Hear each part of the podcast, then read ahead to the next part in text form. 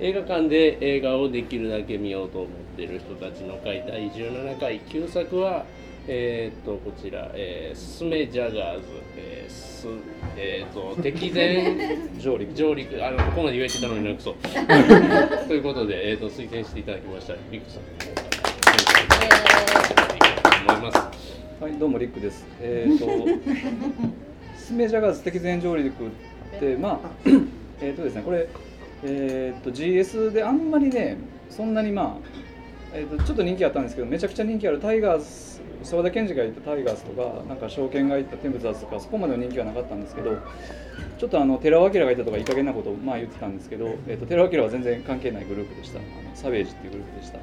で、えーと「君に会いたい」っていう曲とか「あのキサナドゥの伝説」っていうのが割と多分なんかこう懐かしのなんとかみたいなんで流れる感じかなと思うんですけどあの若さゆえはってあそれがそれが「君に会いたい」ですねああるそうなあのそれがあのジャガーズのあれ曲だけはとい知っうてたね。あれしか知あらなかのったあの替え歌で「バカさゆえ」っていうなんかそういうのがあったと思うんですけどなんかウィキメディア先生によると今回の映画はスパイダースの映画やったんがなんかそうですね途企中画でが変わってみたいななん話かちなみに「スパイダース」は日活で映画が、うんあのそのマチャアキですねあマジアキですね、スパイダース。で、この68年という年は GS 映画っていうのが大体68年に集中しているんです。あのタイガースの世界が僕らを待ってるとかも同じ年に公開だったりして、あともう一つ言うと帰ってきた酔っ払いって大島渚と売ってるんですけど、それも同じ日に公開なんですよ、うんジャガーズと。まあっていう時代の映画なんですけど、で脚本がえっ、と中原由美彦、元井小林信彦で、まあなんか割と有名な作家というか。思いっきり言うんで す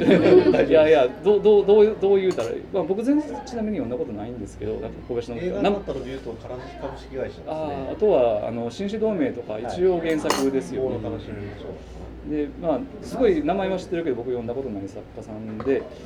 だからまあでこの今今21世紀になって小林信彦ってどの辺なんかなっていうのはちょっと分からなかったんで今こんな感じの紹介になってますけど。で結構ねその中身がスラップスティックであったりとかちょっとこ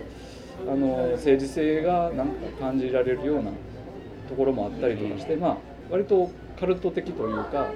そういうなんか古い映画をカルトかどうかわからないですけど古い映画をちょっと発掘してみるような向きにはそこそこちょっと長山が知れてる映画で見れてなかったんで、まあ、こういう時に選んで見たらいいなと思ってちょっと選びました。という感じなんですけど皆さんご覧になっていかがやったんでしょうかえーとこれなんか面白かったあ全員見てくれますここんな映画あったのかっていう。あ あそうですかよあよかったですぱりこの前のなんだっけえその後のジェミナその後でのすか仁義なき戦い今日の未明に見終 わった。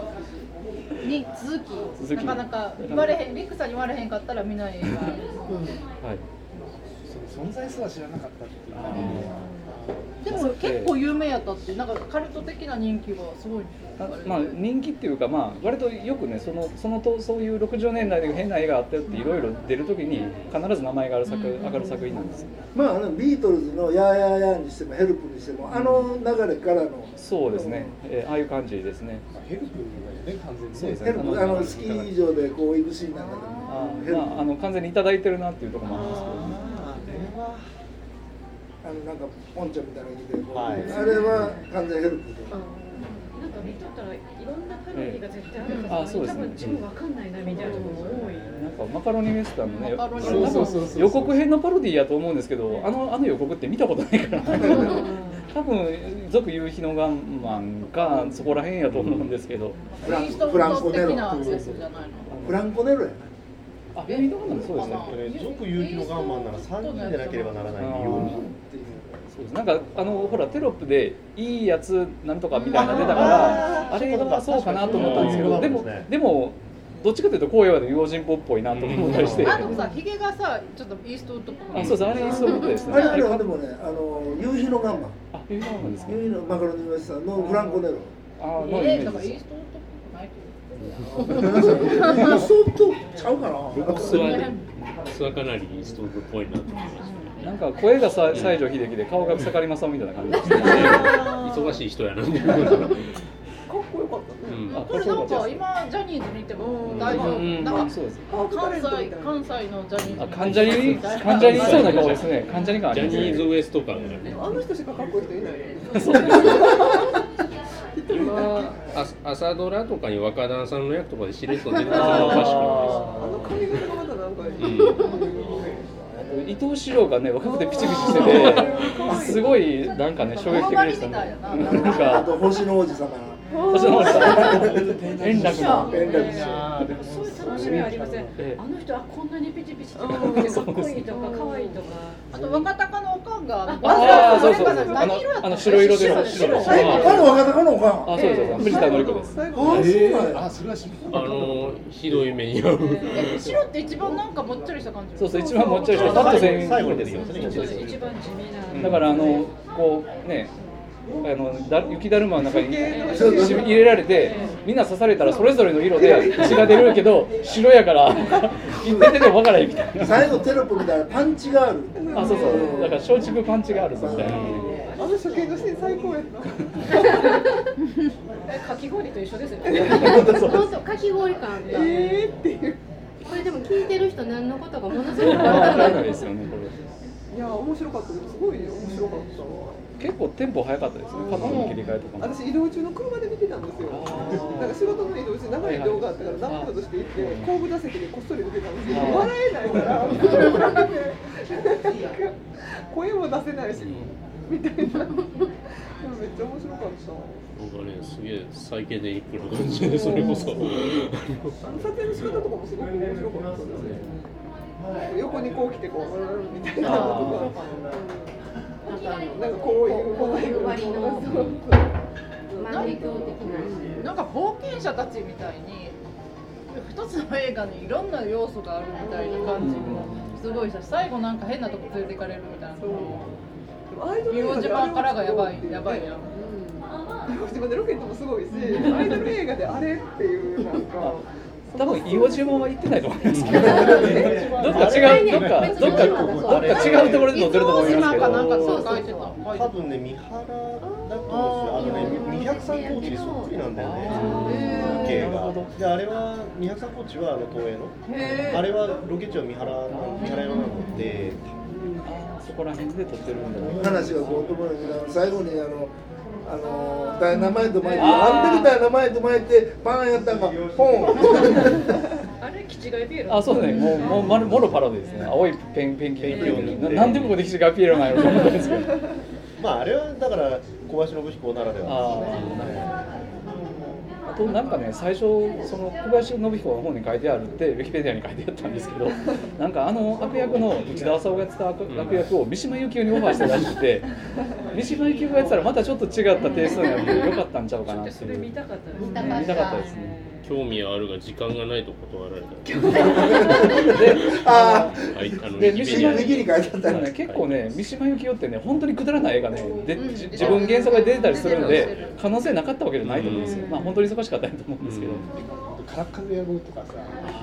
あれが三島やってんのかって信じらんないような役やってるから。あのなんかね、なんか現代学入門みたいな、その週刊誌に連載してたエッセイをなんか映画化したみたいな作品があって、そんなんにもいちいち出てきて、ね、もっともらしい解説とかし てるんですよ、こんな感じで。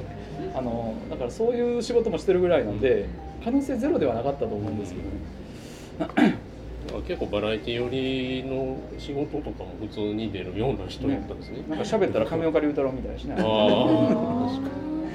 まあ結構衝撃だったのが、あれの時1960えっと、68年ですね。 1955年23年です23ね年戦後23年であの風俗なんやっていうあーのを改めてこう突きつけられてこうなんかすごいですよね。今よりずっと平和ボケなそ感うじそう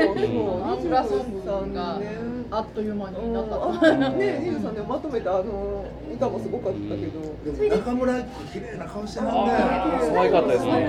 はすごい今でも超可愛いな私さっきのブルックリンの話にちょっとあれなんですけどスパゲッティが多分すごくおしゃれな食べ物で、で、スプーンは使ってでもあれケチャップまぶしただけいう感じであでその使ってなかったですブロッコリーがね52年じゃないですか、で52年の時点でイタリア人はずっとスパゲッティ食べてると思うけどアメリカ人普通のアメリカアメリカにいるイタリア移民以外のアメリカ人はまだスパゲッティがそんなに普及してなかったのが52年でしょブルックリン見るとで68年にはるか遠くの日本でスパゲッティがおしゃれな食べ物としてスパゲッティって言ったら普通にナポリタンがなんかケチャップの赤いのが出てきてガーって食べるっていうので本当にこの10年20年ぐらいの間になんかそのそういう文化のすごい動きがあったんやろうなと思って。俺は子供の時にねスパゲッティの時にタバスコがついてきてタバスコはあれケチャップや思って思いっきりかけてめちゃくちゃ辛くて食べられなかったでもパスタにタバスコかけるのはアメリカ人と日本人ぐらいからあーあれタバスコ入手したのはアントニオ猪木って言われてましたね言われてるよねあれ本当あれあれ確か本当あれはメキシコの会社かなあタバスコで商品名でしょああなんかだからなんていうんですかその輸入輸入元がなんかアン猪ト木ン商会あそうなんかアントントレーディーかなんかでやってたとかなんとかっていう話を私は聞いたことあるききちょっと僕もそんなきっちり調べてないんであなんともの唐辛子と岩塩だけやねんねあれあそうなんですかあれタバス原コの料材タ料バスコの原料お酢入ってるだからむちゃくちゃ塩分高いんだああそう確かに塩辛い辛さうでちあんのまり夫がしょめぱちさゃはくちゃ怒ってね、ほんまにね、あのタバスコをケチャップやもと思いっきりかけ て、食べてかないけど、うち韓国人やから、辛いやんかで終わる。 すごいあのタバスコ半分ぐらい入れてでもね本当戦争ああいう統括しちゃっていいのっていう、その空気みたいなのってなんかすごいなーって思ってまだ時代はベトナム戦争やってるってことあー最近の年だだから、さっきの、あの、さっきのキャ、あの、キャロじゃない、あの、ブルックリンでも、あの。俺たちのチームなんか1952年でしょ、うまあ、ごめんなさい、看護のことばっかり言っちゃうんだけど、ちょうど朝鮮戦争の時なんですよ。あの1952年っていうのがね。でだからあーあの時代に朝鮮ではドンパチ雇ってんなーっていっぱいアメリカからも入りそうだなって小田さんも言ってあたったねその朝鮮戦争で裏打ってめっちゃ儲かったからあー懐かしいな15年後ぐらいがジャガーズの時代ですよね。で最初に今今はベトナムで儲かってるみたいな。最初に日本は税関通る時になんかゴンさんがこの話だけでみんな「おーおーおーおー」って言ってなんかあのブルックリンの入入管の方がよっぽど厳しそうですね お坊さんにありがたいやってなってありが たいねあこれはまあワールドマンはねあれはベトナムのお坊さんをイメージしてるからなんじゃないですあか。あそうなんだあそうか大泉明大泉明ですひげがないやつああ、ひげがないバスでしたね、それは。でも実際あれ金やったら4人で担がれへんさすがにあと近海こんなんして運んでますけどあれもで全員がなんか悪いやつはみんな黒の眼帯してるってあ海賊やないねんから一人一人泳いで運ぶそうそうそうあれ沈むって 方法があるだろうと いう黄金を抱いて飛ぶの制作者に謝れっていうぐらい。 そうですね。まあこれのナンセンスが最高のものよまああれゴゴールドフィンガーの感じですねあー金の密輸っていうのはそういうことですよねなるほまあどプロフェルドっぽい髪型でしたけど特撮感漂うというか怪獣映画とかこうああの作りのチャチいやつそとうかですあねのなんか秘密基地のとこえでーそうあとは悪者は悪者を格好してて、あでーなそうんですかあねの戦う時はなんかあの三宅島かどこ行ったみたいなこうであとなんかあの遊園地にロケに行ってみたいなのがすごい。から鎌倉えじゃあ横浜ドリーム横ランド浜ドリームランドですね水着着てあ逃のげる金のあのお金のない特撮は必ず郵便局でややるようじゃ遊園地でやってますからあと東丸醤油があそうそうそうそうそう東も東丸めちゃくちゃ CM 入ってましたねそうでなんかあの頃で結構やっぱり日本映画が社用でなんかお金がなかったらしくてなんか吉永小百合とか出ても突然 CM が始まる変な映画がいっぱいあるとかっていうのを聞いたことがありますね ベンチは森永かなんかのあチョコレート明治か森永チョコレートなのんか昔のイ遊園ン地ではグあイんなメ感じージそうですねですけどねあとバレンタインのチョコレートのなんかやってましたねそういえばあバレーンタインのプレゼントですみたいな感じであーあった手紙もらってあーなんかヒロインがいきなりもうなんかあっさり死ぬみたい なそうですよゆねきこさんそなんかいきなり感すごいですね。いきなり出てきてなんかいきなり死ぬうパララパラパラってあのなんか歌が流れてねなんか雪の中で愛し合ったと思ったらいきなり死んでいきなり埋葬されてそのな勝手に埋めていいかしらみたいなもしてないのね金魚のお墓みたいになっ てましたねあれもめっいちやゃあのなんかあの何重の塔みたいなホテルねあれ何だ何だったのみたいなやつでしたよ ねであそこあれは何しょうねあのあのホテルはほんまあれに ホテルじゃないと思うんですよ絶対あの建物あー自体そはうかホテルって設定やけどあそこのバルコニーで歌うと、んでみんなが「イエイイエイ」って歌ってるあの踊りってあの何やったっけあの55 5555的ですねごめんなさい僕この時代知ってるからあねーあの天国と地獄で踊ってんのはあれは五五じゃないんですかどあーどれがどれっていう感じなんですかまあれはあのこの前やったあのあしとやかなけれ「ど人の獣」の時のああのああれ五五ですねあれこうあーナオミがやらやたら喜んどったあのねもうああなんかねこ踊ってたようラリっねてるラリってる狭いラリってるララリリ団地の中でちょっとなんかあのシーン本当すごかったですねうん真っ赤な夕景で夕焼けサイケでしたでね最景でしたね最後といえばあのジャガーその最後のエンディングあゴールがとてもよくできていて、うんあの出演者がだんだん出てあれきて、可愛いねええテーブルに流れテーブルに流れて出てきて、で可六愛い部活になってて、え円楽師匠はちゃんと着物着てそう最高あーそうですねあ六部九分割かになってて、あれもあれも面白かったですよね。円楽師匠ってそんな感じやったんですねっていうのがあるんですよいやもう星の王子様っていうのはもうイメージだったうんわあれそうなんですか先週ぐらいの文春の小林信彦の本音を申せばで、うんそのたまたま書いてて。えー円楽は1960年代からテレビ映画で人気者になって少し顔見せるだけで星の王子様というだけで観客はドッと笑ってくれたのえで書いててほんで「すすめジャガーズ」でもちょろっと出ただけで劇場沸かせたとかね、あー出てきただけで笑うえーなんだってだから最後のオチとしてうん最後のオチが私らから今見たら全然わけが分からんみたいなこの人と婚約しましたみたいなでも最後あれ出てきただけでもあどーでうも持っていけるいや覚えてる商店でも最初自分のあれするあの円楽さんがまだあのこっちの方に行った時に「星の王子様」って言われてえ円楽さんの出てくるシーンは多分そのそういうのが分かってないとなんか出てきそてうそう分からずになんか終わってこの人後で何か出てくるのかなと思ったらそのまま出てこないの、で分かってないと分かんないのでも当時の人はあれ見てすごい笑ってその時流行笑っりてないけどの分かっとったえ星野様ってそのアイドル的な意味でなんかそうそうなぜ自分は星の王子様っていう一つのそのキキャラとしてあれイケメンキャラやったってこもうモとテてはったいやそうじゃなくてまあまあいわゆるネタ的なあのネタのナルシズムみたいな、うんああ僕イケメンみたいあなの円円楽のプレイボーイ講座ってレコードがありますよね。そんなえーとあのノンスタイルみたいな感じですか。えノンスタイルノンスタイルあーノンスタイルの井上あーイケメンの井上って。あまあまあそういうあそういう感じなんでしょうね。まあまあかっこいいでその時はやっぱりギャーギャー言われとったのはグループサウンドやしジュリーやし証券やしだから円楽さんがそこに並ぶことはないあなるほど別のそれを言ってるからおかしいっていうかそうそそうこのおかしみなんよなるほどまあでも結構今み今の目で今というか今自分の目で見たらわりかしこう渋い中年っていう感じそうにただやっぱり言える悪くはないだからあれおもろいから誰の続編今回こ次になんかどっかの映画館でやっとっても見に行かないとは思うけど次見るならやっぱりハイロンドンかイロンドン世界僕らを追っているかどっちかでしょうね。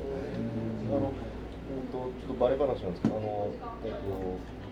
別冊宝島のムックで、このビデオを見ろっていうのがあるんですね。で、これの中に。えっと、要するにちょっと映画に物申したいライターとかが寄ってたかって作ったような雑誌なんでそれの中に、えっとえっと、GS ムービーはこれを見ろっていうページがあってその中に出てくるのがやっぱりスパイダーズの映画と帰ってきた酔っ払いとそれからハイロンドンでハイロンドンがもう、えっと、両面でいっぱい文章が書いてあるんアですイけロどンドンは誰のやつなんですかタイガースです。アイロンはい、で考察がいろいろ書いてあるんだけど、あのーやっぱり GS 映画っていうのがやっぱり荒花だったっていうこともあるんですけど、そのリバイバルでやってると見に来てるのは当時おそらく少年少女だったであろう人たちがやっぱりそれを見て笑ってる当時だったらキャーって言ってた場面で笑いが起きてしまうっていう。いや僕ごめんなさいリアルにその時代知ってるんですけどねもうまだ小学校の高学年ぐらいの時となんか変なマサガキやとかようそういうのやったら見に行ったんですよよう近くの東宝とか東宝ほんだらやっぱりね僕らも今はもうもう70近い人たちよりね画面見てキャーキャー言ってましたよあ映画館でキャッキそャう言そうそってうましたジュリーが出てきたらキャーって言って映画館で。あのキャーいうのはこっから出てくるんじゃなくてキャーっていうことがトレンディーやねだ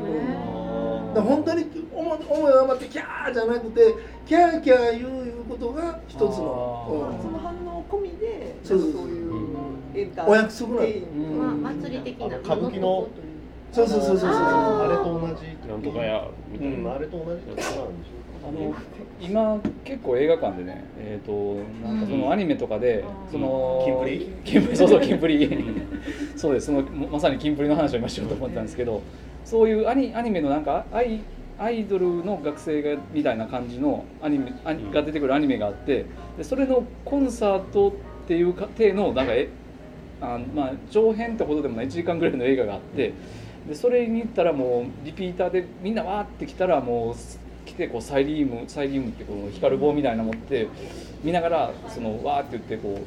決まったタイミングでキャーって言ってるっていうのがすごいこうき入ってるんですよそういうのがずっと延々ブルックセブブルックセブンのかやったかなとかでやってたりとかしててまだずっとやってるんですよ。なんかまだやってたんかなあれ結構長いことやってたと思うんですけどだからね、あの当時のローデオタイガース、ジュリーが「君だけに」言うてねで「君だけに」言うて指さすんですよ会場にほんならそこがギャーなって失神するんですよ映画館でもそうそう映画のことで高松愛が「お前のすべて」ってこないしたらそこが失神すオるックスですねオックスキンプリですね今でもほらフィルムコン今私の頃フィルムコンサートって言ったら今なんて言うんだっけ映画館でよく最近ライブやあってるじゃーやってますねない高いと金か額なでんとか上映ライブビューイングとあかライブビューイングパブリックビュそーイングとうまかあ生じゃなくて、うん映画のやつ、うんあれの見方が私いつもわからないんだよ、うんなんか失神しなあかんょう。黙っていや黙ってそう見そうればいいあれあれすごい中途半端ですそようねこのこの前のビートチャイルドをうん見た、あ見ました見ましたあ僕見に行きましたよああのなんかいや尾崎出てきてさいやそれは嬉しいけど、うんでもねなんなんかかこう手持ち無沙汰な感じ、こうライブとして見て、ライブとして乗ってみたらいいのか、映画としてうんそうそう見そうそうるべきなのかがどうしていいのかわかんない。まあ、あのビートチャイルドは途中でよくわからないナレーションがいっぱい入ってくるからあんまりないんですけどあのメタリカの 3D 映画っていう謎の発見があっててあれあれあれがね結構延々ちゃんとコンサート見せてるんですよわりかしあれじゃないあの今も彼がやって出ますあの出番が出たやつ版が出たじゃブんロックセブン今夜8時からあり ますじゃあこの後みんなであれですけどもねはいだから僕たちの時代で言うと、うん、それが何に当たるのかわかんないけどこれね例えば AKB をがそれに値するって言ったらああれどうな明日の後ろから刺される可能性があるからあんまり言いたくないんですけど あれを僕らが80、90のじっちゃんばあちゃんだった頃に若い子が見てどう思うかっていうのがとても興味が湧くんですねあのジャガーズとかタイヤスの映画を見に行くといつの時代もそうなのかうんそれともやっぱり違うものなのかこのこの手の映画だとなんかねあんまり最近ないっていうか割とジャニーズとかでもしっかり映画になってたりするし出てきても最近あんなの撮ってんのそういうなんか昔私らの頃もタノキン映画みたいなのあーあのあのチェッカーズのタンタンタンタンとあかーねなーでも今あのああ辺いりう終わ感ってじるののってやってないのかな僕その点ので今回こういうのを見て思い出したのは古畑任三郎対スマップなんですよドラマですけどあ、あなんか明日なんか部こ長うが一番お若いからこの要はなんかそのアイドルがアイドルとしてそのまま出てる作品ってなんやろうなって思い返した時にもうそれだまあ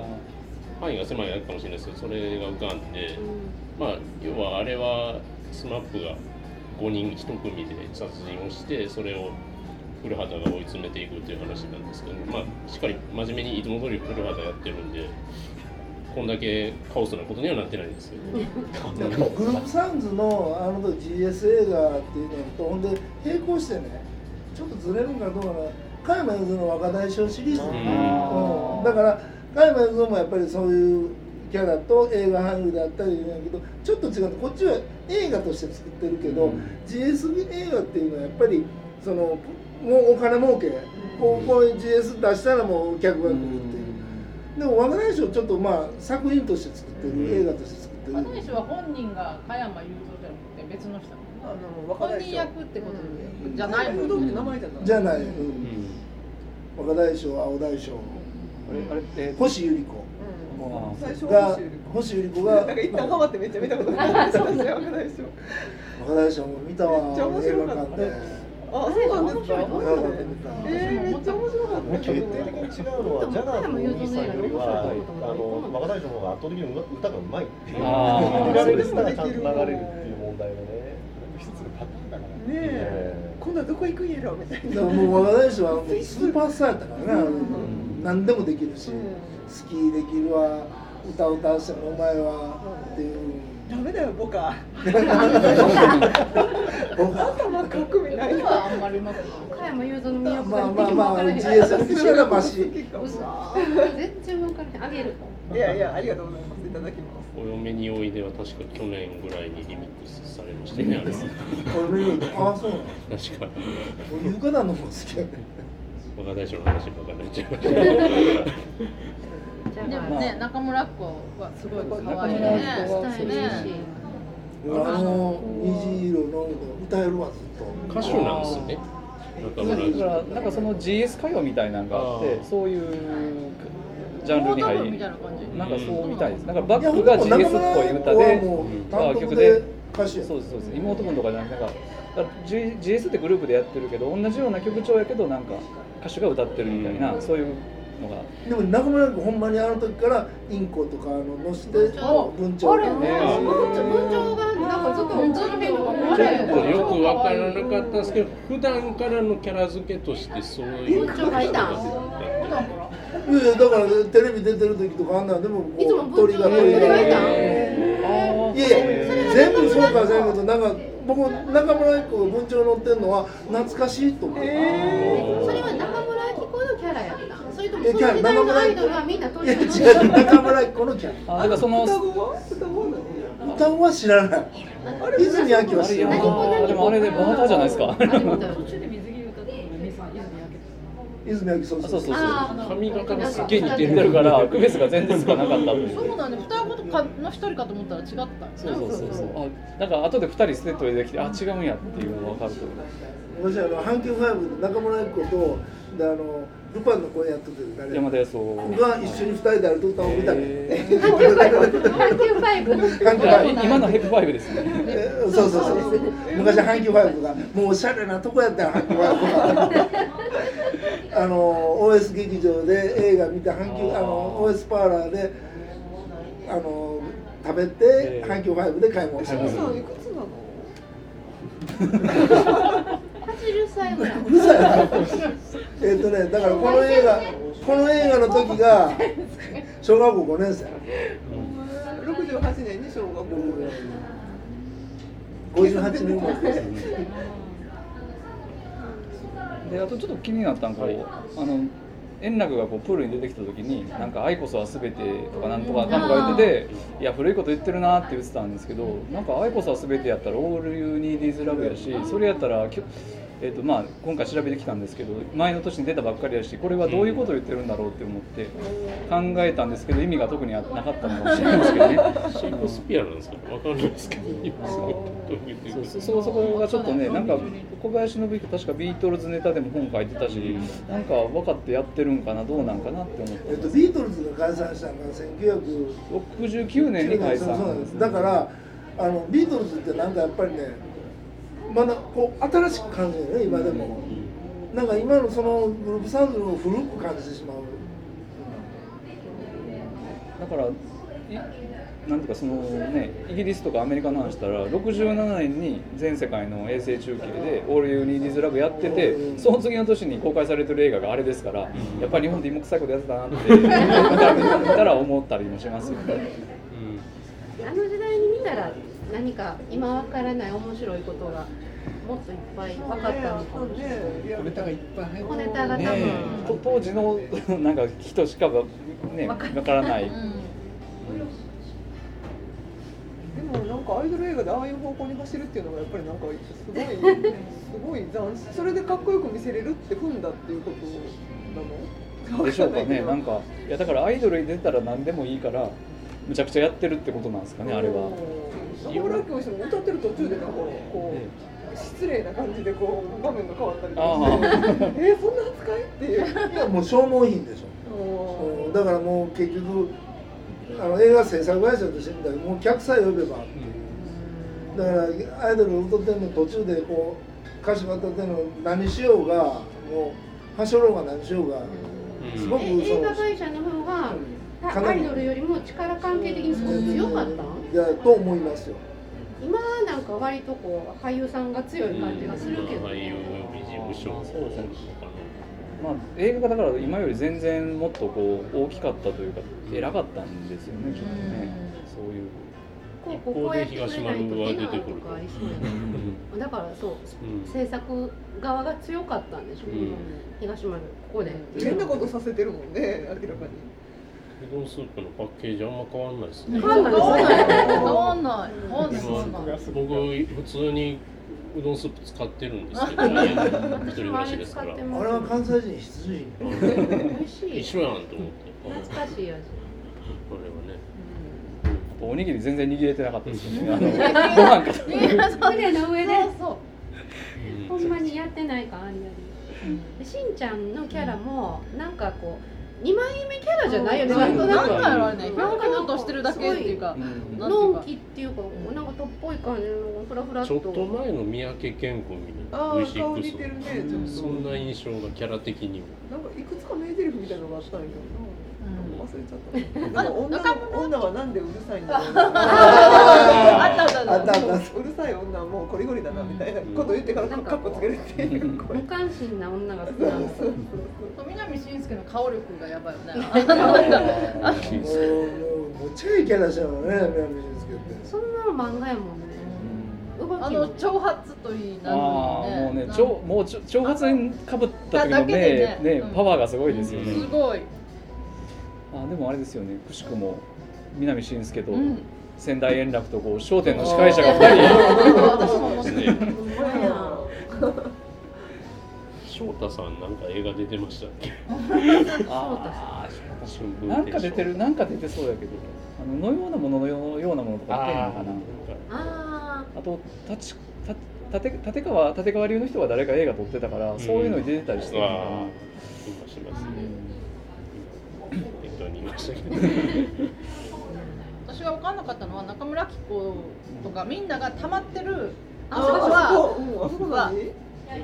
公共の場所なのあの空間は何者なのかなあのあの部屋は何あ海好きっぽいよ秘密ね基地なのいやでないけもあれあれなんか一般の人は入られへんの中村明子がやってる店なんじゃないそうです最初はに思ったけど私も最初そう思ったんやででもピアノか彼女は歌手もうだ秘密基か地的なんでほんでもスパゲッティ200円言われてそうそう言ってるし何なんだろうねなんかあのゴレンジャーのカレー屋みたいな感じなんですよねうん見た感じあーながるでもあの当時ではあのセットがすごくサイデサイケデリックおしでゃれやったおしゃれな感じでやもっあたれは何なんでしょうあの場所梅は田のマズラみたいな感じですよねらマリガみたいなハマりがでもねあの後の方に見たらこうジャガーズのみんなの写真とか貼ってあったりするし、うんそうそうそうここは何なんなんなんか柱いやほんでも梅田あたりに昔ああいうその内装の店あったよあありました、うんあ阪急ハイブない一歩間違えるあのスタートリックのエンタープライズの中みたいなあー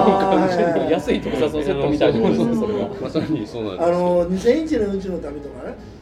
あジー JJ の方じゃなくて元の方の宇宙大作戦はい感じがしましたねうん中村明子がすごいお金持ちのお嬢さんでパパに買ってもらった家とかそんなんじゃないのかなと思ってえでもそもそもねあのすごい純情な女子やからそん なパパはいないタイプなんじゃんあんなやいややあそいやれパパじゃないおリア父ルさんパパああーそういうことそういうことあそうか 私がちょっとごめんなさい心が心が汚れてた汚れてるだってあのジャガーズの人たちはあそこに住んでる様子はないじゃないですか、なんかたまり場的な感じだ止かまらってたりはしたけどねでもねなんか遊園地って客が誰も来ないよそうそうそうそうありえへんよなやらんやろその前にみたいな、始めへんやろ一人でこうやっておかしいよねとかでもねあのグループのそのギターの構成がギター3台とかねベースないやんとかうん、そういなんやそうあそうれいや途中でまたベース出てきたりすんであーああそういでうこともバーンってやってる時あれ全員ギターやん立憲ばっかのでもなんか部屋なんか聞いてないか弾いてないんじゃないほんで後ろのアンプは一応フェンダーやんうん そういう変態ですね昔の GS って弾いてないのかも弾いてるのも弾いてないのもあるんちゃうえ聞いてないのいや弾いてるのもあるし弾いてないのだから昔のあのオックスあれは全然叩いてなかったえー、そうなのまあでも実際のなんていうんですかコンサートとかとはまだ違いますよテレビ出る時とかっていうのはまたやりやり方が違うというか、まああテレビまあそういうのはほんほんでもうほんまのこと言って GS の生の舞台何個か見てんねんああうさすが昭和一桁じゃあなマセケマセケま戦中生まれうるさい ないやほんでもね小学校がマセマセマセ取ってんですよ僕、うん、だから尼崎尼崎文化会 尼崎文化会館で見たわテンプターズタイガースあとあいいですねテンプターズ文化会館最初のモノクロの映像は本当のライブの映像です中に書いてあっあたよ一番最うあん後うんうん本当のライブじゃんコンサートうあのんテレビでみそうそうねたいなやつは実際に明治がスポンサーやったんですねあれは多分あそう明治がねグループサウンズあれやってで僕それあーあまでね何個グループが見に行ったんも明治で応募して当たってあわいチョコレートかなんか食べチョコレートうちの兄貴がチョコレートいっぱい買うててるでではがきそ出れしでてあのはあのはがきに貼り付けて貼り付けわいい今もたまに見ますけどねそういう企たまにありますねまだ画まだなんでも大か体あの携帯でアコプリでうんードを読み込んでこの間私が当たったやつその当時の他のスパイダーズとかさ、他の映画を見てないから、この映画がどれだけ特殊なのかなっていう変わってるのか GSA が他に見たことある人僕は正みん直な初めての GSA だてうそう僕は正直見てるのがね帰ってきた酔っ払いとかなんでね全然比較の対象にならないっていうあー大島渚なんでね硫黄島も結構なんかしっかりアクション最後の方になってやっと本腰を入れてやってでもあの映画が68年でねえあのヘルプはもうちょっと前やったと思うそうですねうー多分5年とか6年ん、いやいやいやなんかもっと前やったそうですねうあんとはなんかあれですよね、何を言おうとしてたんだろうあの日本兵が残ってた、うん生き残りたじゃないですか。あーあの小野田さんとか横井正一が見つかったの、みんうわな横井さんが見つかったのもうちょっとね、70年代入ってからなんですじゃよ。あそこしてなんかまあ本田さんそういうもう少しだって横井さんが僕ね中学校やったんですよえー、じゃああれ先行してるそうそうですそうです。だからまだそういう人たちが見つかる前いると誰も思う夢にも思ってないようなでも見る可能性はあるっていう気分はなんか時代なんにかあったんですかね反映されたと思うそうなんだそれを元にした話かとばっかり思ってたけあそれをパロディそうだそーうですいや後やったと思いますね後やって書いてまあしたと書いてた書いてた後に小野田さん見た人の中にはこのあスメジャガーズみたいな話やって思った人もいないではないと思うどでもあの人ね死んでかわいそうだっね、最後。なんかあの実たそ践れの量も敵をでね敵でもないのに第一そう自勢のちゃんと持って持っていったんだもんなあれそれまでお国のために頑張ってなんかああいつらいい加減そうですからね。ほんまにね言うても歌手とかミュージシャンの人たちやのにそういう文化のピンときてない感すごいなって思う。 そうそう そう確かに政治性ゼロかよミュージシャンじゃないでしょ、うん、じゃねえんだなと思そうっおてじもさうん知らないなみたい超なせもう平和ザ平和ボケって感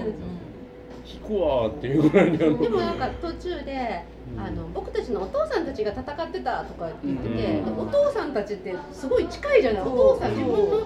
親が行ってたそう戦かって戦あ争のして子らの親とそうかものすごく近いのになんかもうなんか何それみたいに23年だよだってね23年しか経ってないもうあのまるで前世紀前々世紀ぐらいの歴史の中の話みたいにしてるのもなんとなく不思議でもそういう気分だったんですかね日本が。 なんかあのこれチャーチチャーチューか、うん、あのいやあの決済はポンドであかんとああ、言うてましたね。先生が毛沢東に、ええまだ秘密主義かジョンソンとかめっちゃ映ってましたよね。あっちにもこっちにも